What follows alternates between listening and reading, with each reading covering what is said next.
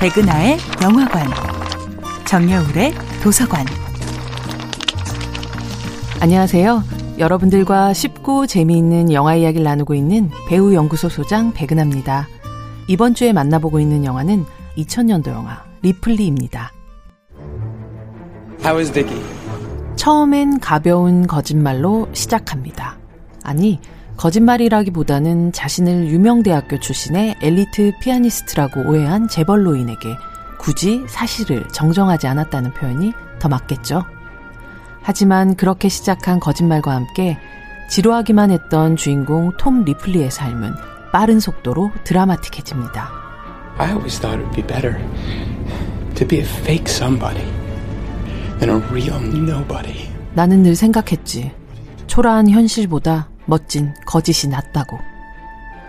가볍게 시작한 학력 위조, 서명 위조, 음성 위조는 신분 사칭으로 이어집니다. 그리고 급기야 원본을 세상에서 지워버리고 스스로 오리지널이 되고자 하는 광기에 휩싸이게 되죠. 어느덧 리플리에게 실증을 느낀 디키는 그를 더 이상 자신의 곁에 두려워하지 않습니다. 이 짧고도 달콤했던 가짜 휴가가 끝난다는 것에 공포를 느낀 리플리는 우발적으로 디키를 살해하게 됩니다. 디키를 바닷속에 묻어버린 리플리는 이제 디키 행세를 하면서 세상을 속이려 합니다. 그리고 여권 사진에서 자신의 얼굴을 지워버립니다. 완전 범죄를 위한 단순한 증거인멸처럼 보이는 이 행동은 어쩌면 자신의 사회적 신분, 경제적 상황, 혹은 타고난 정체성까지 지워버리겠다는 가장 강력한 선언처럼 느껴집니다. 하지만 한 남자의 비뚤어진 욕망은 그의 삶을 도망칠 곳 없는 곳으로 밀어넣습니다. 거짓말을 덮기 위해서는 또 다른 거짓말이, 범죄를 덮기 위해서는 더 큰 범죄가 이어집니다. 경찰의 수사와 주변인들의 목격을 피해 마침내 리플리는 고급 유람선에 몸을 싣고 여행 중입니다. 분명 속박이 아니라 자유의 몸입니다. 하지만 그의 삶은 결코 자유롭지 못합니다.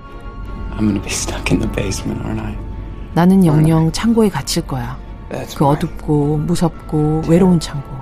난 거짓말을 했어. 내가 누군지, 내가 어디에 있는지. 누군가를 모방하는 탤런트는 그 누구보다 뛰어났지만 단 한 번도 자기 자신을 사랑하지 못했던 사람 톰 리플리. 그는 거짓의 감옥에 갇힌 채 영원히 벗어날 수 없는 어둠의 심연으로 하강하는 중입니다. 백은하의 영화관이었습니다.